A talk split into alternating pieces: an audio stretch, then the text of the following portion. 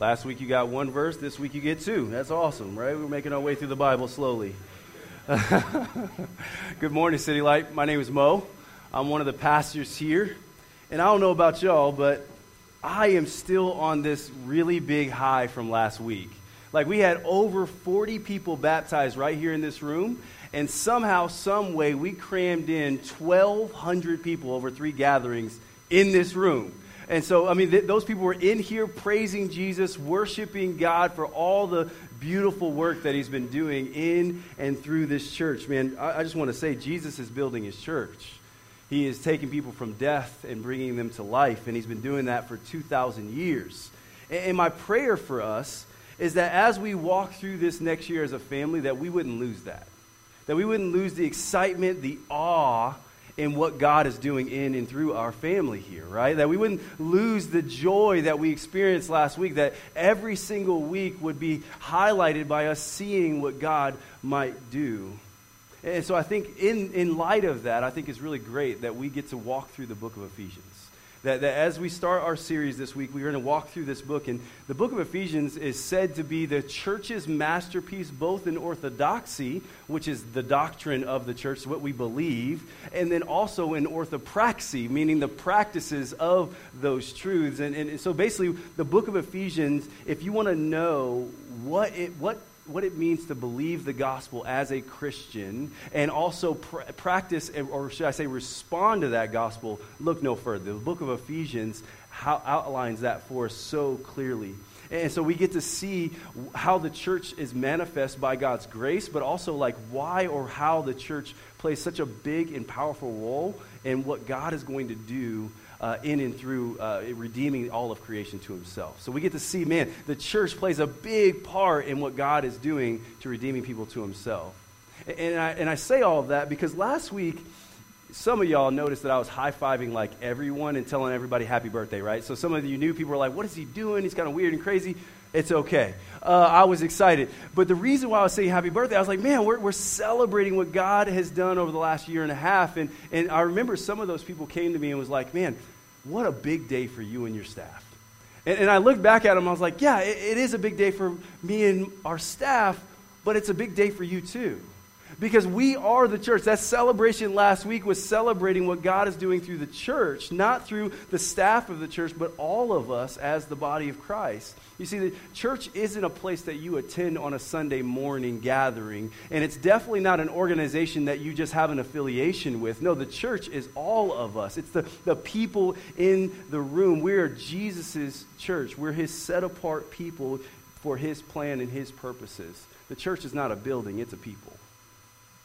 And so, as we walk through the book of Ephesians, it, won't only teach us what God's plan is for the world, but it's also going to hopefully start to churn our hearts and change our hearts to what His will is for His church. Amen?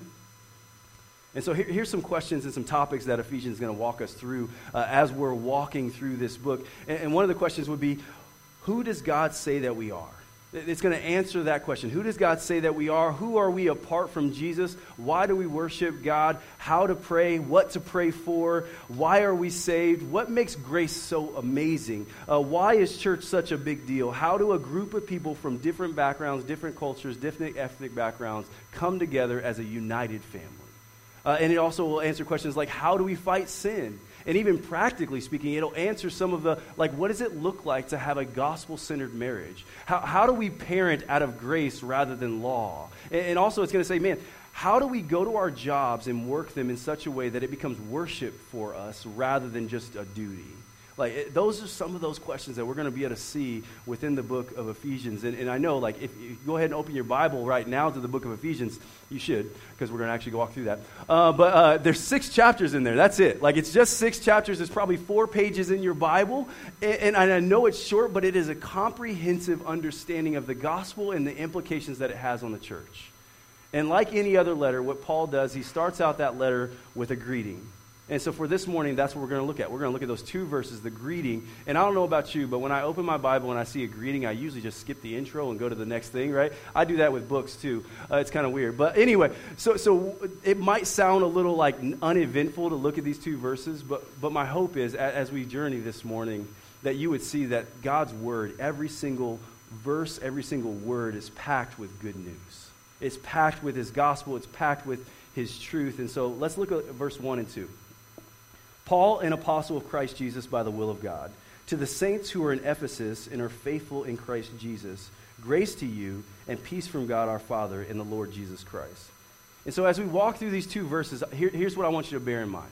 As we walk through it, it is a letter from God through Paul to saints in Jesus containing a message that we need every day. Okay? It, it's a letter from, from God through Paul to saints in Jesus that contains a message that we need every single day. So that's what we're walking through. So, so let's start out with Paul. So Paul starts out this letter and says, Hey, I am Paul, an apostle. So what's an apostle? Apostle is a sent one of God. And so when you look at the New Testament, you'll see there are 12 or 13 apostles that are sent out, and, and their primary role was to bring the New Testament scriptures to the church. And so Paul's saying, Hey, I am one of those guys. He's calling himself an apostle to say, Hey, this is the words that are here are revealed by God, not by me. In, in the early church, and really just the first century, it would have been crazy for people to hear that Paul, of all people, was a Christ follower, let alone an apostle on top of that.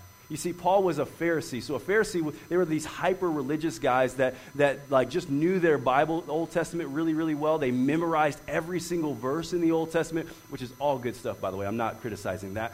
But what he would also do, though, is they would strive to earn God's favor by obeying the law as much as they possibly can, every jot and tittle, all the way through the entire law. And so th- it, this was so ingrained in them that Paul also was a persecutor of the church. He was technically, basically, for all intent, a terrorist against the, the body of Christ, against Christians. In, in Acts 8, what we find is an account of Paul sitting there in approval of the murder of Stephen our first martyr after Christ's resurrection, Paul sitting there essentially applauding the fact that Stephen's being stoned for being a follower of Jesus. And then you flip it and say, oh, now this man's a Christ follower and an apostle, a leader of the church. Man, it's the equivalent of this. It's the equivalent of modern day Al Qaeda having one of their leaders come to faith in Jesus and start planting churches in the Middle, Middle East. That's, what, that's who Paul is, who comes to faith here. Paul's life is, is just a beautiful uh, display of God's grace written out for us. And notice, Paul, that, that he says that he's an apostle by the will of God. Like that's so important for us to notice that it says by the will of God. It's not a celebration of Paul's ego that he's trying to build up. No, it was a celebration that God had redeemed him and broke, broke him out of the chains of bondage that come from self ego or self promotion and said, No, I'm promoting what God is doing here. He has called me his humble servant and apostle. And so, by God's sovereign will, this man has an apostolic calling on his life. A, a, a, not a boasting in self, but a boasting in God. And then he's also saying, man, God has his stamp of approval on this letter, so much so that it's not my words, but these are God's words contained in it. And so Paul knows that it's God's will. When he, he looks at his own testimony, like we had last week, people sharing their stories of how they came to faith, if he looks at his, he knows it's only God. Here, here's why he knows that. In Acts 9, Paul's on his way to Damascus, and here's what it says about him it says that he's still breathing threats and murder against the disciples of the Lord. That's verse 1, okay? That's what's going on with him. And then what happens is Jesus comes forward and, and, and by him, himself, uh, by his own volition, and calls Paul out. And he says to Paul, I am Jesus whom you are persecuting. I want to step aside for that just real quick. Think about that. Jesus so identifies with his church that he would say, when we are persecuted, people are persecuting him. How incredible is that, right? And so, what God does here for Paul, he steps into his story and says, Hey, you're no longer going to be Paul, the persecutor of the church, but Paul, the proclaimer of my word, right? So, he steps in, he causes him to repent and place his faith in the sovereign Lord. This, is, this has always been a part of God's plan for Paul's life, actually. Galatians 1, Paul said, From the time, from before I was born, I have been set apart for this. And so, so why does this matter for us in the room? Well, the reason why it matters is because Paul's story is our story. At one point in our lives, we all have been in a place of rebelling against God, running from God, pushing away God, and yet God would step in and change our story. You see, Paul's story reminds us that God can radically change and use anybody that he wants, including a murderer or a terrorist against Christians. And so in Christ, every one of us uh, has, has been delivered and separated from this self uh, promotion or self exaltation. And not only has he saved us, but he's also called us into a work of building his kingdom with him. The only explanation for any of that would be his grace. And so we have been given a position in God's family and a purposeful role to play. And so, so as we look at this letter, it was a letter written from God through Paul to saints in Jesus, right? From God through Paul to saints in Jesus. And so let's continue in the B section of verse 1. To the saints who are in Ephesus and are faithful in Christ Jesus. So who's Paul writing to? Well, he, he's writing to the Ephesians, right? The Ephesian saints in Ephesus. So before I, I tackle that word saints, let's, let me give you some context of this church in Ephesus. They're a wild bunch. So in Acts 18 through 21, it starts to like basically outline how this church was formed. And it started with a guy named Apollos. Now, Apollos followed the teachings of John the Baptist, which was an interesting thing because it was basically uh, the precursor to Jesus' message of the gospel. Uh, so, what, what he believed in was that we all repent from our sins, turn from our sins, and place our faith in the coming king, the coming kingdom. Well, this sweet couple named Priscilla and Aquila come to Apollos and said, Hey, man, you got half of it right. Yes, we ought to turn from our sins and place our faith in the king, in the king but guess what? The king has arrived. In fact, the king died and rose from the grave. And so it, the kingdom is here. It is now. And Apollos is like, man, yes, let's do that, which spurs Paul to enter into Ephesus, which was a crazy matter in and of itself. So Paul goes in and he starts healing people back and forth. And he's casting out demons out of people. Literally, people are taking his snot hangies, putting them on people, and they're getting healed. Like it's a crazy work of the Holy Spirit in that church, right? and, and so what happens is the news is spreading all over the place. The gospel's being preached hard, and some guys called Jewish itinerant exorcists, itinerant Jewish exorcists, uh, caught attention to it. Now, I just want to pause for a second and acknowledge the fact that that's a weird job. Okay? It's a, it's a weird job. I'm not sure how you get into that, better yet, why you would get into that. And so, like, when I look at that, I'm like, okay, churchjobs.net. Let's, let's see how they explain. Seeking itinerant Jewish exorcists must have experience in being creeped out must not have any friends or any ties to normal people. And oh, it doesn't pay a whole lot either, okay? So that's what these guys are. It, it, the Bible says it. So, any, anyway, so the, these Jewish exorcists uh, wanted to try and do what Paul was doing. They wanted to, to basically cast out demons. And so I want to show you what happens when they try that. Acts 19, verse 13. It's that these men are saying, I adjure you by the Jesus whom Paul proclaims. Seven sons of a Jewish high priest named Sceva were doing this. So there's seven men there. But the evil spirit answered them Get this Jesus I know, Paul I recognize, but who are you? And the man in whom was the evil spirit leaped on them, mastered all of them, and overpowered them, so that they fled out of the house naked and wounded. Naked and wounded. And this became known to all the residents of Ephesus, both Jews and Greeks, and fear fell upon all, and the name of the Lord Jesus was exalted. Okay, that's crazy, right? So if you walk into a fight and you walk out of it naked and wounded, you lost that fight. It's over. The battle's won. They won. You can just put your tail between your legs and go. And then it says that every homie in Ephesians told all of their friends in, in the land, right? Like, so it's kind of embarrassing. They probably should find a new location. It's in the Bible. Anyway, we'll keep going. Also, many of those who were now believers came confessing and divulging their practices, and a number of those who had practiced magic arts brought their books together and burned them in the sight of all. And they counted the value of them and found it came to 50,000 pieces of silver. The value of 50,000 pieces of silver now is $875,000 worth. Okay? So, so the word of the, God, of the Lord continued to increase and prevail mightily. So I, I share that not only because it's kind of funny of what happened, but I also share it because of what happened with the people there at the end of the passage. These people came forward with the things that they sought to be precious to them and divulged them. They, they burned what was precious to them because they found something more precious.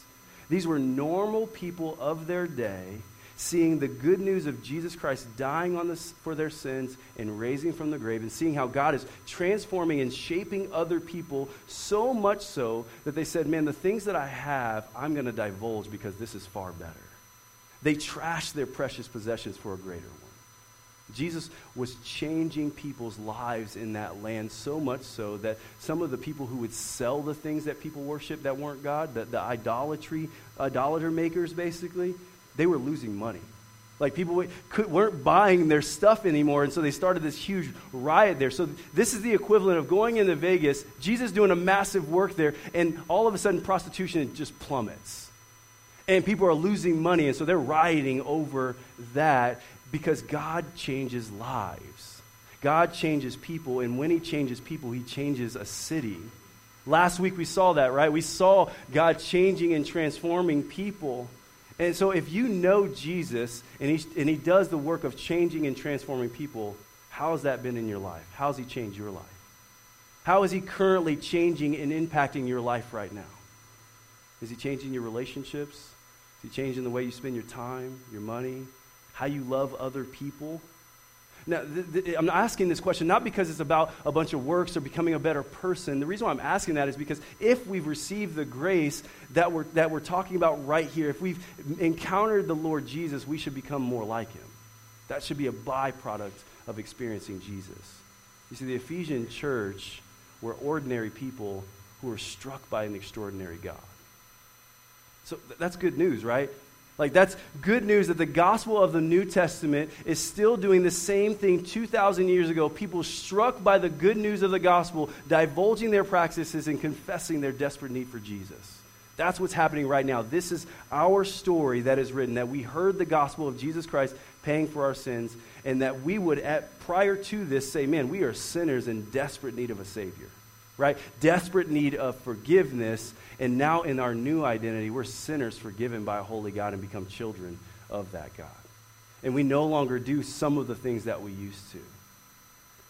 But here's the concerning thing about all of that is that as we continue to walk with Jesus, we keep on sinning. And, and, as we keep on sinning, there's things that we do that doesn't necessarily line up with what we say we believe. So then, what, what that says is that we would self identify as just a better sinner than we were before. Just a better sinner than we were before, right? We would say that we are a sinner that sins less than we did. And, and I believe this leads to all kinds of insecurities in our hearts. And, and, and this, this identification freely, frequently means that we, it leads to our fear and doubt, and, and honestly, just not the victory that's promised. In Ephesians 1 1, Paul calls the Ephesian church saints. He calls them saints. That's the label he gives these magicians, so to speak, right? And in the Old Testament, when you look at that same term, it was used specifically for the nation of Israel, who was God's set apart people, victorious. It was used specifically in the manner toward his priests, his set apart men to lead his people. And then it was also used for angels as well. And so, this honor that he's bestowing on these Ephesian people, man, it was a privilege to hear that they were called saints in the sight of God. And it would have been mind blowing for a Jewish person with a Jewish background at that time for you to call Gentile Ephesians saints. And for some of us in the room, when we hear the word saint, we think of super Christian, right? Like we think of these people who have done extraordinary things in the name of God, and, and when they die, someone gave them the stamp of approval and said, That's a saint. But the problem with that is these, these ex magic practicers in Ephesus are called saints not as dead people, but people who have been made truly alive. That's what's going on here. Saints, according to our Bible, doesn't mean dead super Christians. Let me ask you a question. In your Bible, in the New Testament, how often are Christians referred to as sinners? Just a guess. Three times. Maybe four. In all of the New Testament, Christians are referred to sinners three, maybe four times. How about saints? 61 times we are called saints as followers of Jesus. So to be a saint is to be set apart by God without any merit from a human. A Christian is a saint. A saint is a Christian. And, and that happens not based on what you do, but based on God pursuing you by his Spirit and drawing you near to himself. Every Christian is a saint, and every saint is a Christian. Now, let me pause you right there. How many of us in the room have ever thought of ourselves as a saint? Right? Nobody. Nobody thinks that about themselves, but Scripture declares it about us. Even though we fall short and falter, Jesus' righteousness is sufficient enough that we get the label of saints, set apart by God for his holy purpose. And as saints, we're separate from the world. We don't belong here. We're a part of a new world. So don't get comfortable. Like to identify as a Christian means that we're not a part of this world. To identify as a saint means that we're not a part of this world. It's a word that doesn't describe external behavior or actions, but describes what has taken place internally in our hearts. I think we're far too comfortable saying that we're sinners and not comfortable enough saying that we're saints. And it allows us to stay stagnant in our sin and just be okay with playing with it which means that we're missing out on the rich blessings that come from Jesus and what he offers us as being his called out children. Now, I'm not saying that it's a bad thing to call, call each other sinners, okay? It's not a bad thing to, to identify as a sinner because we still sin. But, but what I am saying is that it's not always helpful to do so. And it's no longer what our identity is wrapped up in, it's, it's not what shapes our identity. You see, the sinner you were died with Christ, but the saint that you are lives in Christ. That's who you are. The whole book of Ephesians is about the rich blessings of Jesus that he's lavishing upon us. And, and so just know this that you're richer than you think you are. And then Paul also tags this word on the end of that, saying faithful. And so when you see that word in verse 1, that says faithful, those who are faithful. What it's saying is that it's not based on their merit, it's not based on what they do, but they're actively believing in the Lord Jesus by faith. That's what makes them saintly. So John Calvin says it this way No man is a saint, eh, or sorry, no man is a believer who is not also a saint. And on the other hand, no man is a saint who is not a believer. So he's saying either you are saint or you ain't, okay? So in Christ Jesus, we are personally and intimately joined to him. We are identified with him. We're part of his body. We are his church. We are his people, his family. And as God has set us apart as saints, we are given the message of grace and peace. The message of grace that brings about peace. It's not by man, it's not by seven how to's, it's not by becoming a better person, but it's grace and peace from God. And so in verse 2, in our next section there, it says, Grace to you and peace from God our Father and the Lord Jesus Christ.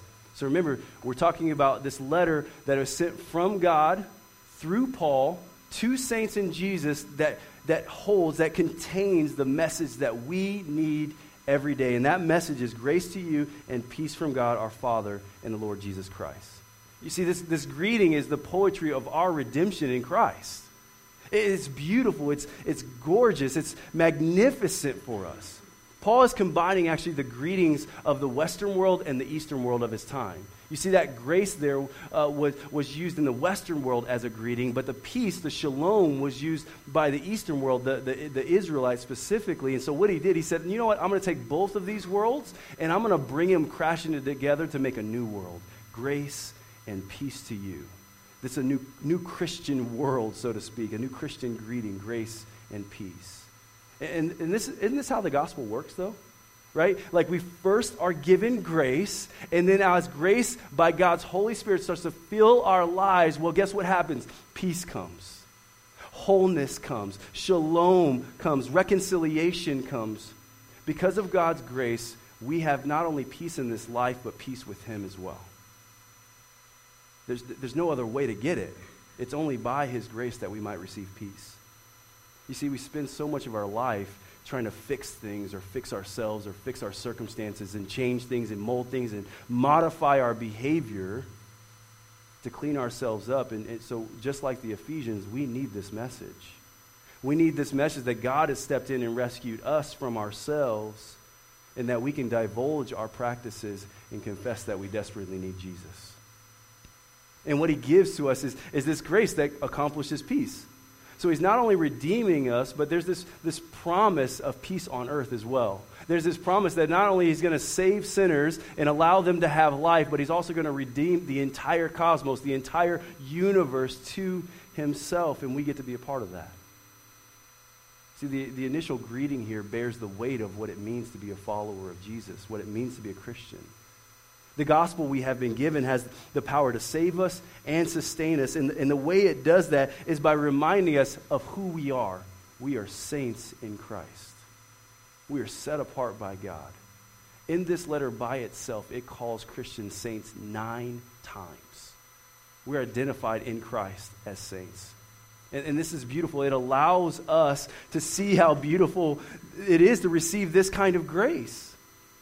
And that ultimately leads to peace through God, the Father, and the Lord Jesus Christ. Now, remember who Paul is talking to here. Because he said, Grace to you and peace through God our Father and the Lord Jesus Christ. Well, who's he talking to? He's talking to Christians. He's talking to the Ephesian church. So it's not people who, who we would consider as far off from God. They really need grace. No, he's talking to us. He's saying we need this message of grace and peace. The message of grace and peace has no equal on the planet. It is, it is by itself stands alone. It is the greatest message known to man. And it enables, for the last several centuries, it enabled people whose lives or circumstances are crushing them to still proclaim with their mouths and with their heart grace and peace. So I want to share a story that some of you might have heard. is by name. It's a man named um, H.P. Spafford. He was a successful lawyer and businessman in Chicago uh, in the 1800s. And he had a wife and he had five kids. Uh, in 1871, his, his, his son died of pneumonia, so he had four daughters left. And then they also lost their business uh, in the Chicago fires. And on November 21st, my birthday, 1873, uh, um, I wasn't born then. Uh, but anyway, uh, uh, his, his wife and daughters went on an ocean liner. And they were sailing from the U.S. to Europe with 313 fellow passengers. And, uh, and among those passengers were those people, were, was his family. He wasn't there, he was back in the U.S. still. He, he had some business things to take care of. And, and as they were sailing along, another ship collided with them. And in 12 minutes, 226 of those passengers sunk to the bottom of the ocean, including his four daughters. His wife survived. She ended up uh, being on a piece of a wreckage, and, and someone, uh, a sailor, came and, and, rescued her, and she sent a message to, to Mr. Spafford Saved alone, what shall I do? And Mr. Spafford, as any good husband would, booked a, his first uh, ship out there to go to his wife. But as his kids, his now kids that he had later on, account, as they're sailing across the ocean, they're going across the grave of his four daughters. That's where he writes a special song that we, as the church, have sung for, well, since then. It's a great hymn, and here's what it says When peace like a river attendeth my way, when sorrows like seas, billows roll, whatever my lot, thou hast taught me to say, It is well, it is well with my soul. That's our message. That's the message of the gospel. That's what it brings about grace and peace, even when everything in your life is damaged or broken and you can't see any conceivable way out. It is well, it is well with my soul. And so, if you're a person who hasn't experienced that grace of Jesus, if you haven't received the message that Jesus died for your sins and rose from the grave, man, I want to challenge you and say that He's got you in the room for that message. He's got you in the room to hear. He wants to bring about grace and peace, and all you have to do is place your faith in Jesus. Say, I trust that Jesus did, in fact, die for my sins, and he did, in fact, raise from the grave so that I can have not only new life, but a relationship with him. Would you receive that? Would you receive the new hope of a new world? Grace and peace. See, like, this is the message that we get to bring to other people. This, this is a powerful message that we get to bring to people that they can have grace and peace with God and others. You see, a year and a half ago, a group of us sat in the living room, some of them sitting right here, sat in the living room and was praying, man, God, would you plant a church here that would be centered around you? That would make it our ambition, our, our mission to glorify God by multiplying Jesus centered disciples in churches. And last week he said, Yeah, I am right? In just less than a year, we've seen over a, almost 100 people be baptized in this room alone. 100 people that Jesus said, Grace and peace to you. He is, he's multiplying disciples. He's been doing it since Paul. You see, Paul in Acts 13, 2 was going to a church in Antioch, and Antioch would send him out to multiply disciples in churches. And then he'd come back and they'd encourage him, and he'd go back out and plant more disciples and more churches. And so, from what we can see in history with the church in Ephesus, they became a hub of multiplying disciples in churches. City Light, this is what our heart's desire is as well. Like, we're going to continue that, and we're committed to it, that we will continue to multiply disciples and churches. And I just want to say, man, 2018 is going to be a great year for us because Jesus isn't done yet. He's got more to do with us. Church is not just a Sunday morning thing, and, and w- the way disciples are made and churches are multiplied isn't by the church staff or pastors going out and doing it, but it's all of us. If you were here last week and you heard those people's stories, you know that they're ordinary people that were approached by other ordinary people that shared the good news with those people that, man, you can have grace and peace with God. That was the message that we heard. Ordinary folks. Ephesians is about the body of Christ. And Jesus is the head of that church, and we desperately need Jesus to be with us and in us and through us and working out this stuff that he's talking that, that he's doing here. He's planting churches, he's, he's making disciples. And so I believe that as we walk through this bu- bu- book in Ephesians, this study through this, that it's going to deeply shape our family. It's going to deeply shape our family so much so that we're going to reach other parts of our city and, and Lord willing, other parts of our state this year. And so we're going we're going to boldly proclaim Christ. We're going to be his body. We are God's saints stepping out in faith. And, and, and my prayer is that we would see him do things that we never would have imagined. Because we have this beautiful and most powerful message of grace and peace. Amen.